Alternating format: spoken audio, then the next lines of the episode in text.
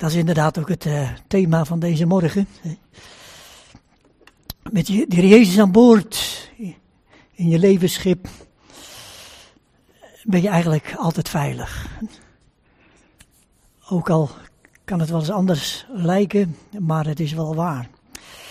Ik wil graag met, uh, met jullie twee gedeelten lezen, die daar ook over gaan. Het eerste gedeelte vinden we in Johannes hoofdstuk 6, het Johannes-evangelie, het zesde hoofdstuk.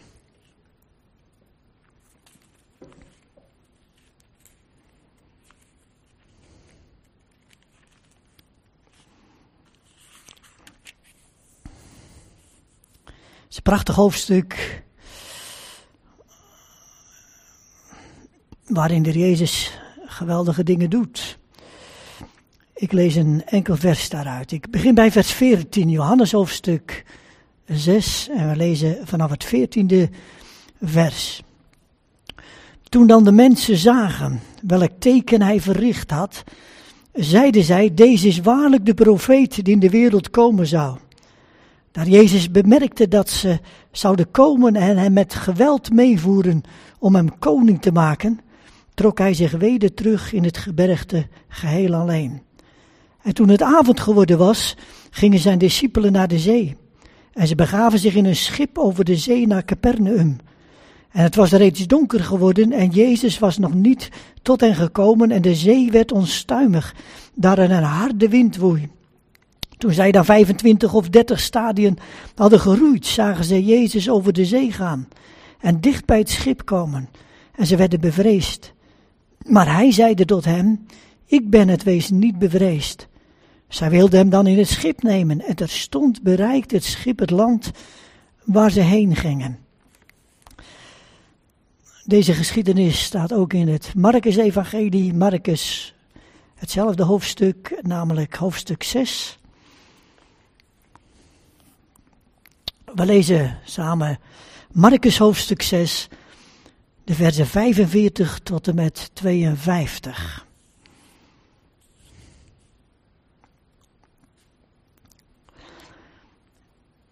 En terstond eh, dwong hij de discipelen in het schip te gaan en hem vooruit te varen naar de overkant, naar de Bethsaida, terwijl hij zelf de schade wegzond. En toen hij afscheid van hen genomen had, ging hij naar de berg om te bidden. En bij het vallen van de avond was het schip midden op de zee en hij was alleen aan land. En toen hij zag dat zij zich aftopden om vooruit te komen bij het varen, want ze hadden de wind tegen, kwam hij omstreeks de vierde nachtwaken tot hen, gaande over de zee. En hij wilde hen voorbij gaan. Toen ze hem over de zee zagen gaan, meenden zij dat het een spook was en schreeuwden luid. Want alle zagen ze hem en werden verbijsterd. Maar terstond sprak hij met hen en zeide tot hen, houd moed, ik ben het wezen niet bevreesd. En hij klom bij hen in het schip en de wind ging liggen. En ze waren innerlijk bovenmaat ontsteld want ze waren bij de broden niet tot inzicht gekomen, maar hun hart was verhard. Ons leven hier op aarde kan inderdaad heel vaak vergeleken worden met een schip op zee. Een schip wat op weg is, op reis is naar een bepaald doel en naar een bepaalde bestemming naar die veilige haven. Maar voordat we dat reisdoel hebben bereikt, kan er inderdaad onderweg gedurende de vaart heel veel gebeuren. Er kan ook heel veel misgaan. We kunnen in rustig vaarwater terechtkomen. Maar ook kun je inderdaad in een enorme storm terechtkomen. We kunnen in iemands anders vaarwater uh, komen waardoor we inderdaad die anderen hinderen. Uh, we kunnen iemand de wind uit de zeilen nemen. waardoor die ander zich wat meer moet gaan afremmen. En we moeten misschien soms zelf alle zeilen bijzetten. Uh, ons tot het uiterste inspannen om iets te bereiken. Het schip, ons levensschip, kan ook ongewild ergens vastlopen, stranden. En zelfs door midden breken. Als we inderdaad schip, dan leiden we inderdaad schipbreuk. En hoeveel mensen ook vandaag, mensen, uh, onze levens, mensen, onze levensbootjes, uh, huwelijksbootjes, uh, gemeenteschepen, kerkenboten, zijn niet op een of andere manier vastgelopen. En zelfs door midden gebroken. Zoveel gebroken levens, huwelijken en ook gemeentes. Nou wel nu, dat zijn allemaal eigenlijk voorbeelden uit de scheepvaart. Die altijd weer tot onze verbeelding spreken. Nou, daar hebben we ook in de Bijbel hier duidelijk eh, mee te maken. Deze wonderlijke geschiedenis van de spannende bootreis eh, van de discipelen daar op het meer van Galilea, wat ook wel genoemd de zee van Tiberias of de zee van Capernaum. Eh, die, en het komen van de Jezus over het water van de, de zee is maar liefst door drie evangelisten opgeschreven. Uh, Matthäus, Marcus en ook Johannes hebben een heel nauwkeurig en ook indrukwekkend verslag gemaakt van deze uh, bijzondere bootreis. In betrekking tot het komen, het gaan van de Jezus over de golven van de zee. En Matthäus en Marcus die beginnen de opmerking, deze geschiedenis beginnen ze met de opmerking dat Jezus plotseling zijn discipelen dwong het schip in te gaan en voor hem uit te varen naar de overkant. En het oorspronkelijke woord voor dwingen is een heel zwaar woord. Het betekent inderdaad dwingen, eisen, uh, zelfs iemand overweldigen, overmeesteren. De heer Jezus dwong hen absoluut die boot in te gaan. Hij eiste dat op een dusdanige manier van de discipelen, eh, dat ze er gewoon helemaal door werden overweldigd. En op dat moment eigenlijk niets anders konden doen dan eenvoudig die boot in te stappen en weg te varen naar de overkant. Er was op dat moment voor hen geen enkele ruimte eh, voor een eigen keuze. Eh, wat ze zelf zouden willen, maar ze moesten eenvoudig doen wat de Jezus zei. Geen eigen wil meer, geen eigen eh, keuze kunnen maken. Nou, deze dwingende houding van de Jezus is natuurlijk een hele merkwaardige houding. Dat zijn we eigenlijk helemaal van de Jezus niet gewend. Dat hij op een dusdanige manier mensen dwingt om te doen wat hij wil. Is hij zo'n despoot? Is de Jezus zo'n dwingelaar? die zijn ijzeren wil op mensen legt. Nee. Hm? Doorgaans benadert hij mensen heel anders, dat weten we. Hij nodigt mensen hartelijk uit om tot hem te komen. Hij roept mensen soms inderdaad ook heel indringend en ook heel nadrukkelijk op om zich te bekeren. Maar de uiteindelijke beslissing, de keuze of mensen al dan niet tot de Jezus komen, laat hij inderdaad vaak toch aan zijn toehoorders over. Mensen zelf moeten beslissen, en dat is vandaag eigenlijk ook nog precies zo. Want God heeft de mensen een vrije wil gegeven. Een vrije wil gegeven. Er slaat slechts nog één keer, eh, ook in de evangelie, in de gelijkenis van, de, het koninklijke, van, de koninklijke, van het koninklijke maaltijd dat, uh, dat de mensen gedwongen moesten worden. He. Niemand, eh, de genodigden wilde niet komen. Dan zegt de Heer, ga nou maar de straat op en de pleinen en ga nou maar de zwervers, de daklozen, de blinden, de lammen, uh, ga die nou maar uitnodigen en dwing ze om in te gaan. Maar dat was niet omdat die mensen niet wilden komen en gedwongen moesten worden, maar dat was omdat zij niet durfden te komen. Want zij voelden zich absoluut niet uh, niet, uh, niet waardig om die koninklijke uh, zaal daar binnen te gaan. Hè? Dan zegt hij, dwing ze. Maar verder doet de Heer Jezus dat, dat nooit. Hè? Maar waarom deed hij dat hier dan bij zijn discipelen? Hm? Dat had uit, uiteraard een oorzaak. Een speciale reden. Alles, voor alles wat er Jezus zei. Voor alles wat er Jezus deed en doet, heeft hij altijd een speciale reden. Nou, de oorzaak uh, moeten we inderdaad zoeken in de voorafgaande geschiedenis. Er is namelijk een hele uh, spectaculaire geschiedenis aan vooraf gegaan. Namelijk de geschiedenis van de wonderbare spijzen. Dat opzienbarende broodwonder, mensen. Hoe de Jezus, maar liefst duizenden Joden, heeft gevoed met slechts vijf broden en twee vissen. En ze hadden allemaal genoeg gegeten. En ze waren allemaal verzadigd. En ze hadden zelfs nog een heleboel over, staat er. En wat een overvloed mensen, wat een rijkdom zeg. Als je zo'n wonderdoener in je midden hebt, dan hoef je nooit meer honger te lijden. Meer nog, dan kun je zelfs heel rijk worden. Ik, ik zat even, toen ik daar zo over nadacht, toen dacht ik, wat zou dat geweldig zijn in deze tijd, zeg. waarin het natuurlijk economisch gezien ook heel slecht gaat. bedrijven die failliet gaan, winkels die gesloten, maar lang, lang gesloten blijven. Eh, enorme verliezen worden er geleden. En hoe krijgen we het allemaal nog voor elkaar? Stel dat Jezus zo in ons midden zou zijn.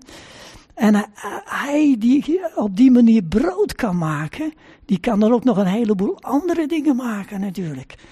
En wat zou dat geweldig goed zijn, dat was in die tijd, wat zou dat goed geweest zijn voor de economie en de handel in Israël. En wat zou dat vandaag geweldig zijn als, als Jezus zo in ons midden zou zijn.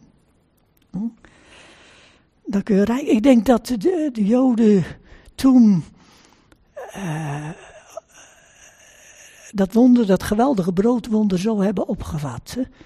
En ook zo verkeerd hebben uitgelegd. Want, uh, naar aanleiding van dit wonder lezen we, hebben we de reactie gelezen in, uh, in Johannes 6 vers 15. Waar staat, en ze waren van plan om hem met geweld koning te maken. Hij moest en hij zou hun koning worden. En zou hij dat niet doen, weigerde hij dat, dan zouden ze beginnen te dreigen. Dan werden ze agressief. Dat zou consequenties hebben voor de Jezus. Hij zou hun koning, wat voor koning? Hun broodkoning. Hun welvaartsgod. Die altijd aan hun wensen en verlangen zou voldoen. Die hen altijd zou geven wat zij zouden willen hebben. Hoeveel mensen vandaag zouden de Jezus niet als broodkoning willen hebben? Als een welvaartsgod. Die altijd onze natuurlijke, fysieke, emotionele uh, verlangens zou vervullen. En ons altijd maar zou geven wat we willen hebben, zodat we altijd fysiek, uh, lichamelijk, materieel, voorspoedig door het leven zouden kunnen gaan. Zeg? Wie wil dat vandaag niet? Ik denk dat de meeste de mensen zo Jezus wel zouden eh, willen aannemen als een broodkoning, als een welvaartsgod. Ik denk in dit verband ook aan het welvaartsevangelie, wat nog altijd gepredikt wordt hier in Europa en ook hier in Nederland. Misschien wat subtieler, maar er zijn Amerika, Afrika, daar zijn zoveel landen waar dat zo openlijk wordt gepredikt. Waar mensen worden echt worden uitgebuit hun laatste cent te geven. Want als ze hun geld geven, dan worden ze enorm rijk, zeg.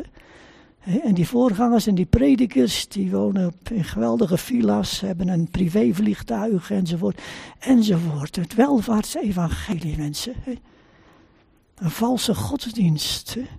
En dan is het te begrijpen dat de Jezus heel streng optreedt op dat moment en tegen zijn discipelen zegt, dan ga je onmiddellijk die boot in. Wegvaren, weg. Weg bij een hele verkeerde messiaanse voorstelling. Weg bij dat verkeerde godsbeeld. Weg bij al die menselijke ja, ideologieën en uh, eigen religies. Weg daarmee. De Heer wilde zijn discipelen daarvoor bewaren. Zoals hij ook ons vandaag wil bewaren voor al die verkeerde invloeden die er zijn. Want zo'n zo koning wil hij niet zijn. Toen niet, maar ook vandaag niet. De Jezus wil de koning zijn van ons hart en van ons hele leven. Werk niet voor de spijze die vergaat, zegt de Jezus in Johannes 6, maar voor de spijze die blijft tot in het eeuwige leven. Het gaat niet om onze uiterlijke welzijn. Maar het gaat voornamelijk om je ziel, om je hart. Oh, hij als verlosser van ons wil zijn. Dat wilde Jezus. En daarom staan we altijd weer voor de keuze. Zeg ik wel eens, we staan altijd weer voor de keuze. Uh, of we laten ons door de Jezus als het ware dwingen in een bepaalde richting, wat vandaag niet gemakkelijk is. Of we maken hem tot onze broodkoning. En een van beide. En dat is een keuze die we moeten maken. En de discipelen, die gaan inderdaad die boot in. En wat me ook altijd opvalt bij het lezen in de evangelie, dat eigenlijk in de, gewoon in de, in, de, in de geschiedenis van het leven van Jezus hier op aarde, al zo, uh, zo duidelijk de heilslijnen worden aangegeven. Dat is heel, dat is heel opvallend. Dat is hier, hier ook zo. Gods handelen met Israël vandaag. Maar ook Gods handelen met de gemeente. En de plaats die de Jezus zelf inneemt. Er staat dat hij de schade wegzond. Hij wijst op dat moment Israël af, omdat ze hem hebben afgewezen. Omdat ze hem hebben verworpen als de Messias, de koning van hun hart en hun leven. Israël, in deze bedeling waarin wij leven, is voor een door God bepaalde tijd terzijde gesteld, op een zijspoor gezet. En er staat er vervolgens, hij, vervolgens neemt hij afscheid van zijn discipelen, zijn uitverkorene discipelen. En stuurt hen de nacht in de zee op. In de nacht de zee op. Zelf gaat hij de berg op om te bidden voor zijn discipelen. Zie je mooi. De Jezus heeft zijn positie onder Israël als koning verlaten. Om inderdaad zijn plaats in de hemel als biddende hoge priester in te nemen. En hij heeft zijn uitverkoren discipelen en ook zijn uitverkoren gemeente, u, ik, wij, heeft hij de grote wereldzee opgestuurd. En wij bevinden ons ook vandaag ergens op die grote wereldzee. En u bevindt zich op uw eigen levenszij. Waar het soms behoorlijk kan spoken en tekeer gaan. Waar inderdaad de golven van het eindtijd gebeuren enorm hoog kunnen opslaan. Waardoor onze levensschepen, onze huwelijksbootjes, onze gemeenteschepen behoorlijk gebeukt worden. In het verhaal werd het al verteld, we worden behoorlijk heen en weer geslingerd. En zo kan dat inderdaad ook gaan. En zo ging dat ook met de discipelen. Zij in de nacht de zee op. En dan steekt er een hevige wind op. Er komt een storm opzetten. En ze krijgen het ongelooflijk moeilijk. Ze komen in de problemen. Ze krijgen het ontzettend moeilijk. En denk ik wel eens, dan kom je inderdaad ook in een geloofscrisis terecht. Ja, toch? Zullen zij zich niet op dat moment hebben afgevraagd, zeg, wat gebeurt er nu? De Heer heeft ons de zee opgestuurd. Zijn we eigenlijk wel op de goede weg? Varen we nou wel de juiste koers? Hebt u dat ook wel eens? Heb jij dat ook wel eens? Dat er zoveel dingen kunnen gebeuren in je leven, dat je afvraagt, wat is dat nou? De Heer heeft ons gezonden, maar wat gebeurt er allemaal? Ben ik soms zelf afgedwaald van de weg van de Heer? Dan ga ik nu een eigen weg? Maar dat hoefden de discipelen zich niet af te vragen. Hè? Want de Heer had hun heel nadrukkelijk bevolen die boot in te gaan en hem vooruit te varen naar de overkant. Dus ze waren wel op de goede weg. Maar het overkwam hun allemaal. En daar, daar kwam ook nog bij dat er Jezus op dat moment fysiek niet bij hen aanwezig was. En zoals hij ook vandaag niet zichtbaar bij ons aanwezig is. En dat alles bij elkaar maakt ons leven soms tot zo'n gedwongen situatie. Dat je zit erin vast, je zit erin en je weet eigenlijk niet wat, wat je overkomt, wat er, wat er allemaal gaat gebeuren.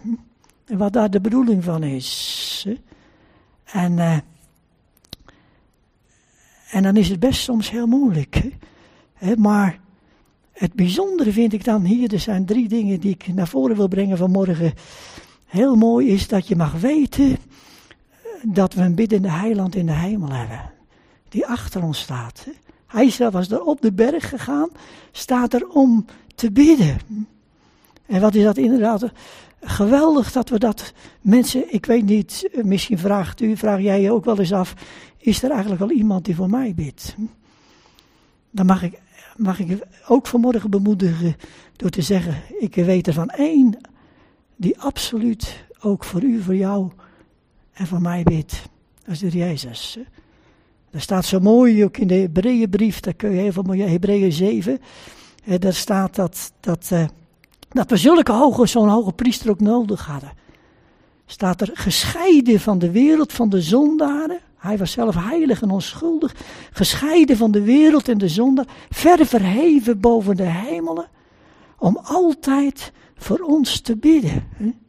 Daarom kan hij ook volkomen behouden wie door hem tot God gaan daar hij altijd leeft om voor hen te bidden. Er staat een mooie Hebreeën 7 vers 25. De Jezus is de volmaakte bidder, zijn wij niet. Hij is de absolute volmaakte bidder, weet je dat? Dat komt omdat hij zich heeft afgezonderd, zoals hij zich vaak afzondert op een berg in de stilte, in de eenzaamheid, om te bidden. Nou, wij moeten maar zo'n rustig plekje weten te vinden. Wij worden vaak heel veel afgeleid. Wij zijn geen volmaakte bidders, niemand van ons. Maar hij wel. Hij kan daar ongestoord zich helemaal wijden aan het gebed. Weet je, door het offer van de Jezus, we leven in de Leidersweken, dat hij zijn leven gaf tot verzoening van onze zonden, zijn we behouden geworden.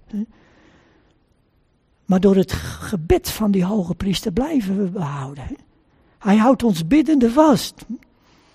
En hij brengt ons er biddende doorheen, dwars door de stormen. En hij brengt ons biddend veilig aan de overkant. En dan zeg ik, ja, dat is, dat is mooi, dat je dat mag weten. Dat we zo'n heiland hebben. Ik heb een heiland die leeft om te bidden. O vrienden, die heiland, hij bidt ook voor u. En dat is, dat wat we nodig hebben. En dat mochten, de discipelen wisten dat niet. Maar de Jezus bad voor hen op dat moment. Maar niet alleen dat hij voor hen bad. Er staat nog wat zo heel, wat heel bijzonder is. Er staat zo geweldig toen. En toen hij zag dat zij zich aftobden om vooruit te komen. Toen hij zag dat zij zich aftobden om vooruit te komen. In de herziende staten staan. Toen hij zag hoeveel moeite ze deden om vooruit te komen. In de echte staten, de oude statenvertaling, dat hoe zij zich pijnigden om vooruit te komen. Dat ook toen hij zag. was eigenlijk wel heel bijzonder. Hè? Terwijl de discipelen hem absoluut niet zagen hoor. Ik denk dat ze. Het was zo donker, het was nacht. En het stormde zo hard dat ze elkaar nauwelijks konden zien in die boot.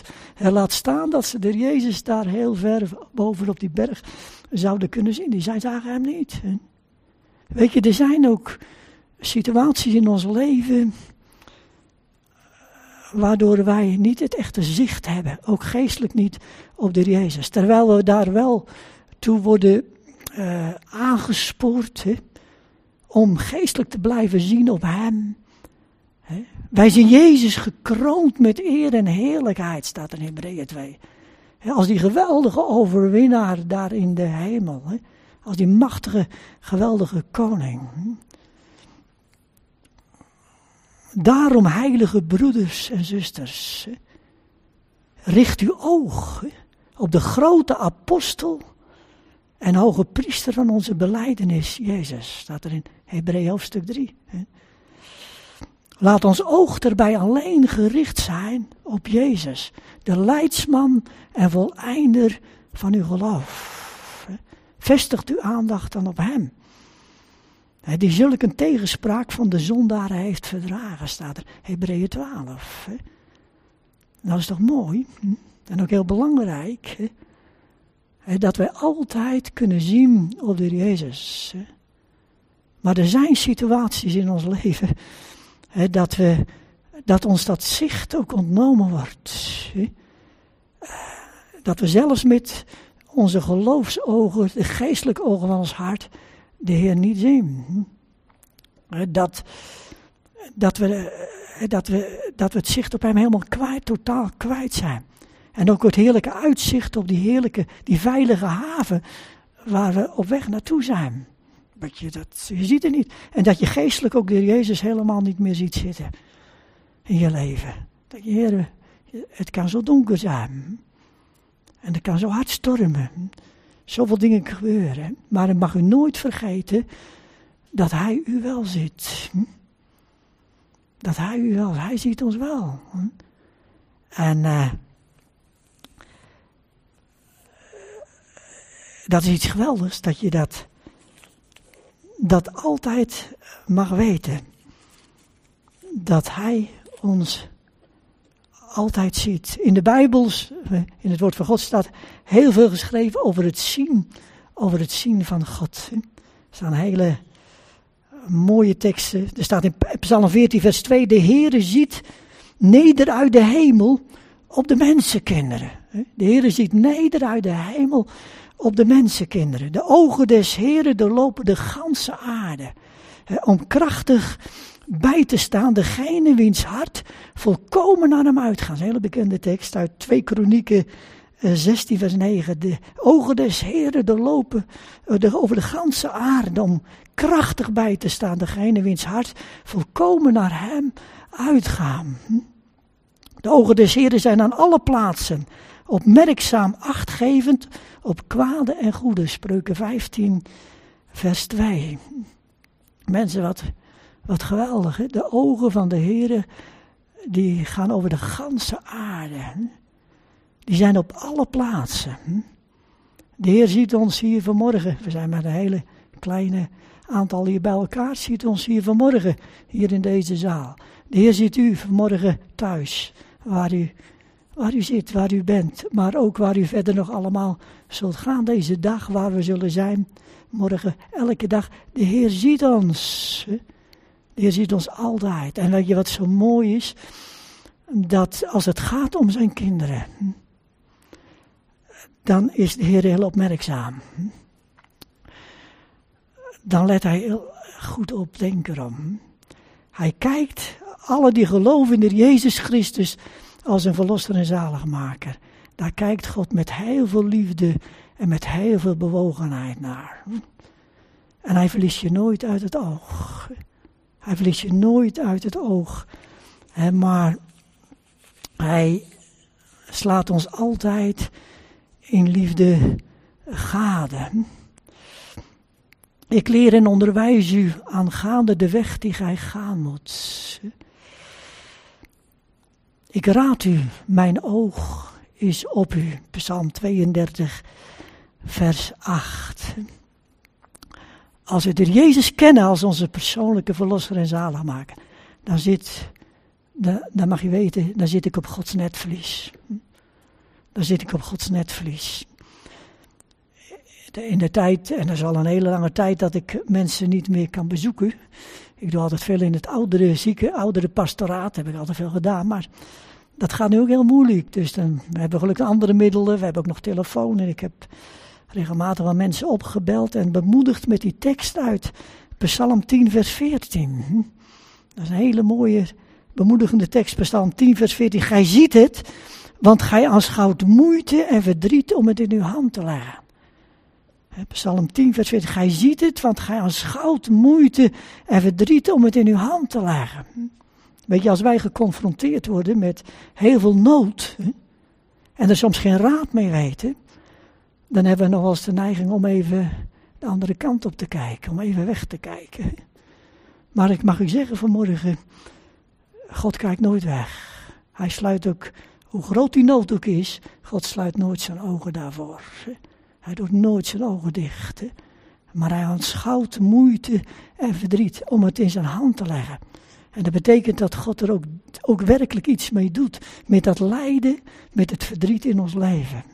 En daarom kunnen wij ook vol vertrouwen alle zorgen die we hebben, alle problemen die we hebben, in zijn hand leggen.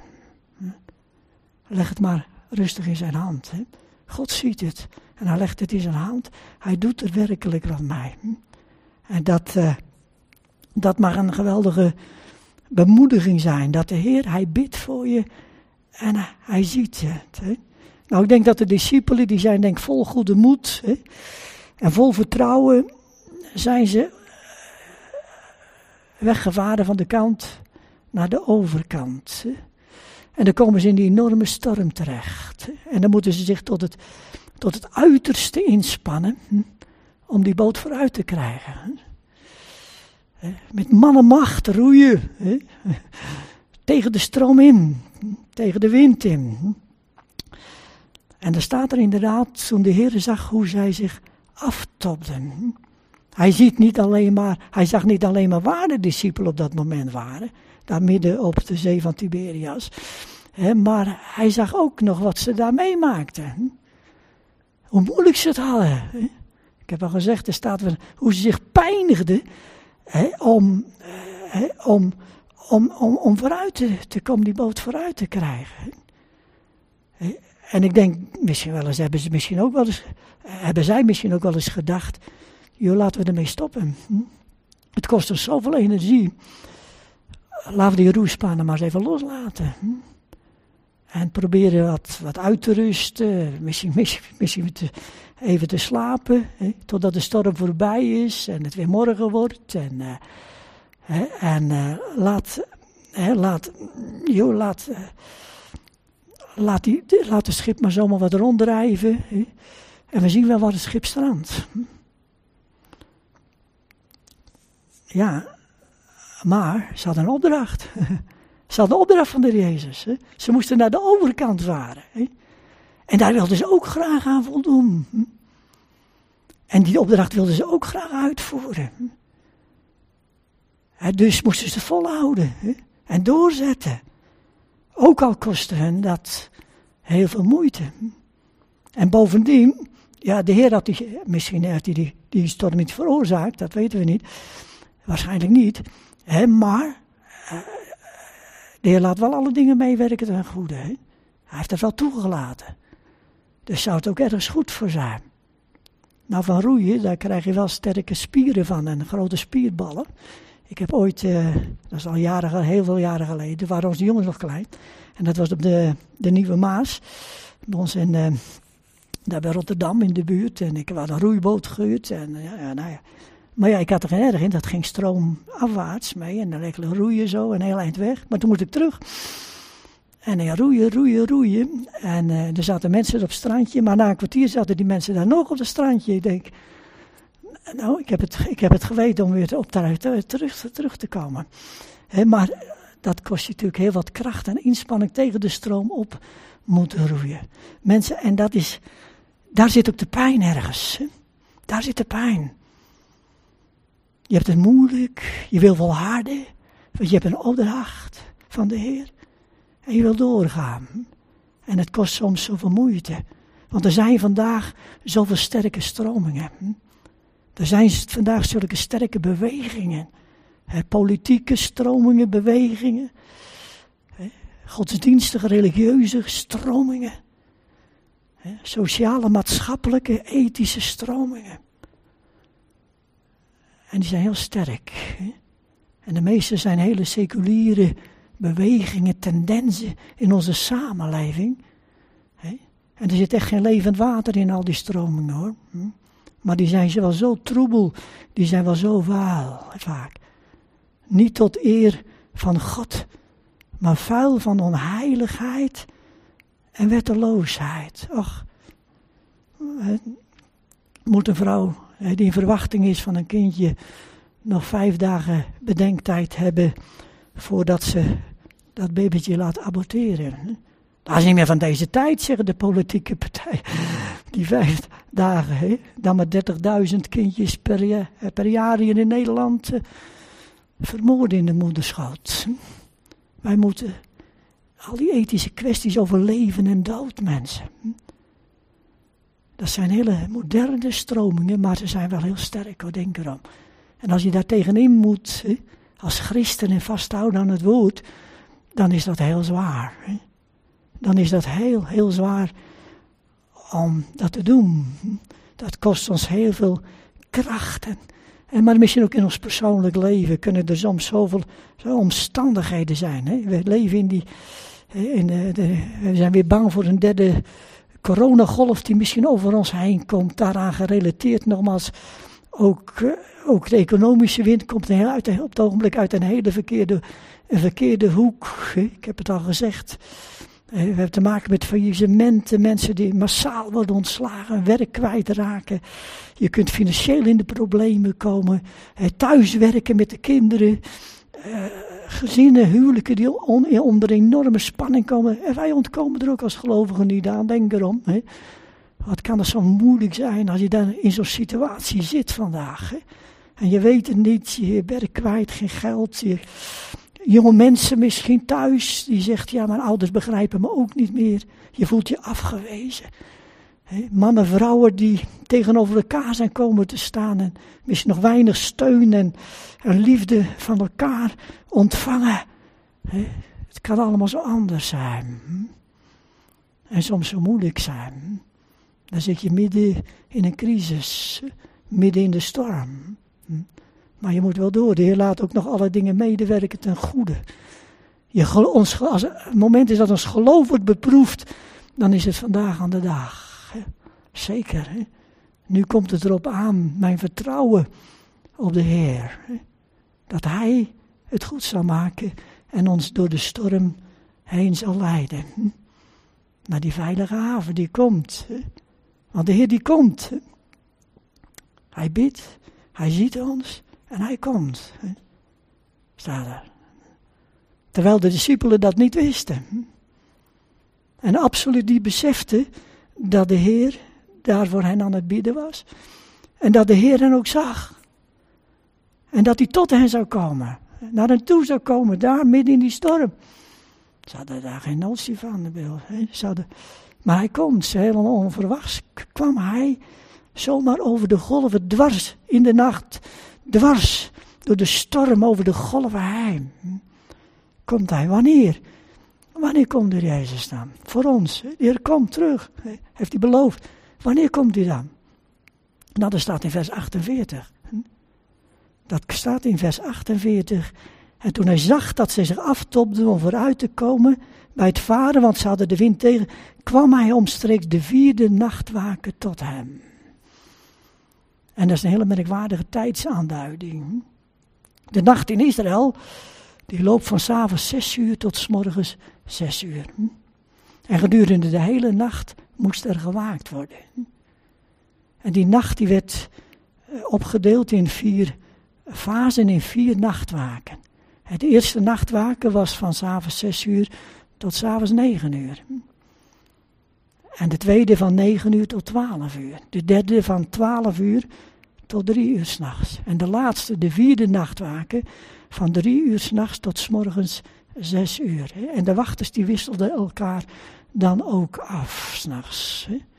Die laatste nachtwaken. In, als we dat in, in profetisch perspectief plaatsen, dan leven wij uh, ongetwijfeld in die laatste nachtwaken. En dan moet u weten dat dat deel van de nacht, hè, van s'nachts drie uur tot s morgens zes uur, vlak voor het aanbreken van de nieuwe dag, ook het donkerste en het koudste deel van de nacht is. Dat is het donkerste en het koudste deel van de nacht. Hm? Nou, dat heeft natuurlijk een diepe profetische betekenis. De bedelingen, wij leven aan het einde van deze bedeling. Mensen, wij leven in een, in een verharde maatschappij, zijn we terechtgekomen. Het wordt donkerder, het wordt kouder, liefdelozer. Mensen worden onverdraagzamer. Mensen worden zelfs uh, heel erg opstandig, agressiever soms. We zien van alles gebeuren om ons heen. Dat is een tijd waarin wij leven. Van wetteloosheid en liefdeloosheid. We leven vlak tegen de komst van de Jezus aan. Hij komt. Daar mogen we daar mogen we op vertrouwen. En ik hoop dat we mogen verwachten. Hè? En als uh, die komt, dat we hem niet aan zullen zien voor een spook. Hè? Zoals de discipelen. Hè? En je kunt je een beetje, beetje bij voorstellen dat de Jezus daar zomaar over het water naar hem toe kwam lopen. En ze dachten dat ze een spook zagen. En spoken zijn griezelig. Mensen zijn over het algemeen bang voor spoken. Ze schilderden het uit van angst, staat er. Ze schreeuwden het uit. Een spook, zeg. Maar het is wat als je er goed over nadenkt.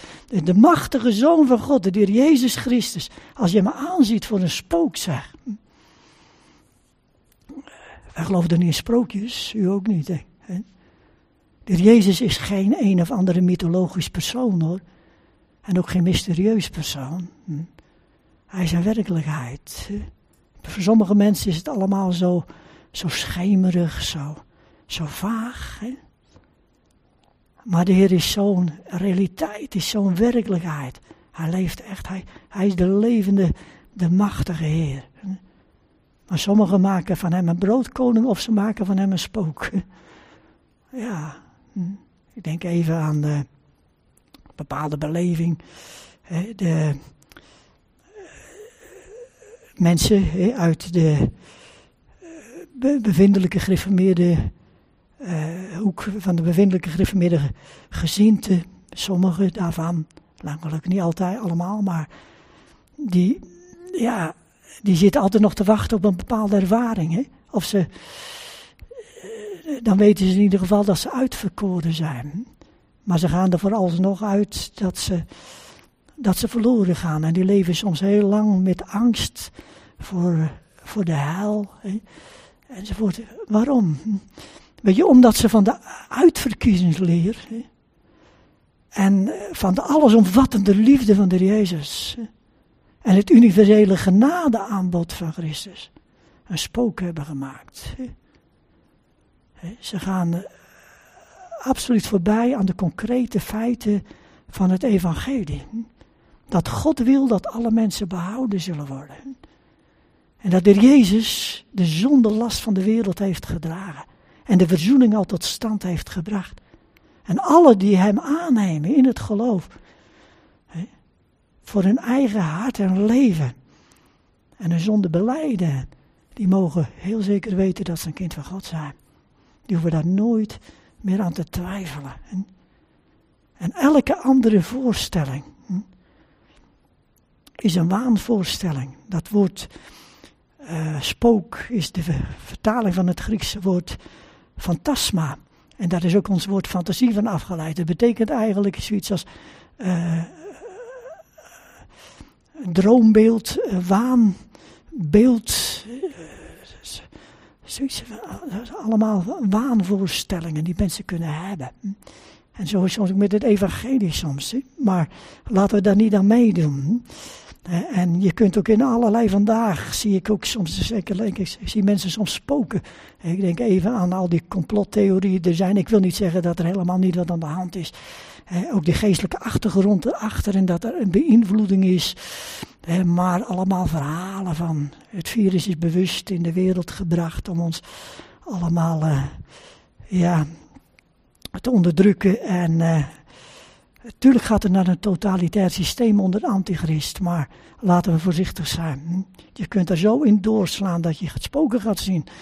op plaats een soort science fiction-achtige gedoe. Daar, mensen, we hebben het profetisch woord wat zeer vast is. En gij doet er wel aan om daar acht op te geven. Als op een lamp die schijnt in een donker op een donkere plaats. Totdat de dag aanbreekt en de morgenster opgaat in onze harten. We zijn geen vernuftig gevonden verdichters nagevolgd, zegt Petrus, toen wij de kracht en de komst van de Jezus hebben verkondigd. Maar we zijn ooggetuigen geweest van zijn majesteit. Mensen, geef acht op het profetisch woord. Luister niet naar alle verhalen, maar geef acht op het profetisch woord. En de tekenen van de tijden. De Jezus heeft gesproken over epidemieën en over pestilenties en noem maar op. En God heeft ons hier wat door te zeggen om ons wakker te schudden als christenen, als gelovigen. Want hij komt, mensen. Hij zal er straks, inderdaad, hij zal er zijn. En dan zomaar over de golven van, ja, van onze zorgen en problemen heen. Is hij daar met eens? En komt hij ook in je levensschip, zonder dat je hem hebt verwacht. Zonder dat je het misschien hebt gevraagd of wat ook is de Heer daar. Dat kan zomaar gebeuren. Ik weet niet of u die ervaring ook hebt. Het is al een tijdje geleden dat uh, Joke, mijn vrouw en ik hadden iets en daar waren we heel erg ongerust over. We dachten, het gaat helemaal mis. Het was in het weekend, je kunt nergens instantie bereiken. En we woonden in een appartement en ik ging naar beneden om de post even op te halen. En er was een brief en dat was het antwoord. Die brief die ging daar net over. Hè. We maakten ons grote zorgen. Dat was het antwoord en dan komt de rust en vrede. Hm? Je kan dat zomaar in je leven brengen. Hm? Ja, maar ook in het groot. Hij komt straks over de, de golven van het eindtijd gebeuren. Hm? Om orde op zaken te stellen. Maar om een ware vrede te brengen op de aarde. Want hij heeft het beloofd. Dwars door de stormen heen zal hij er zijn. Ik ben die ik ben. Hij was er in uw leven. Hij is er vandaag. En hij zal er morgen en straks in de toekomst zal hij er zijn. Ik ben het wees niet bevrijst, zegt de Heer. Houd moed.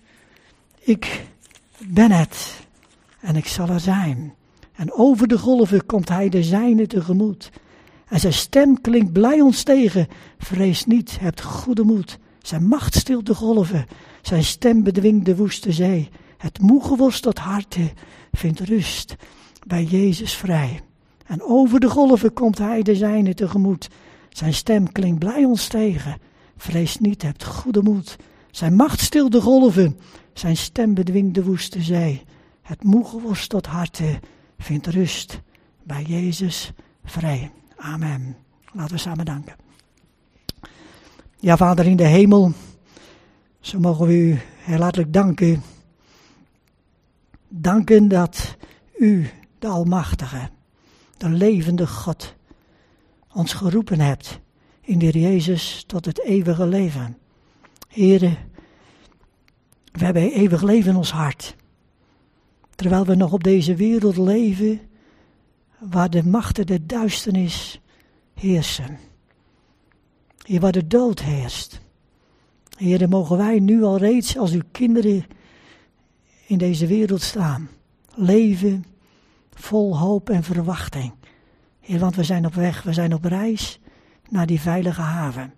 Heer, die hemelse haven waar we straks binnen zullen gaan. Waar u ons voorgegaan bent, Heer, om ons plaats te bereiden.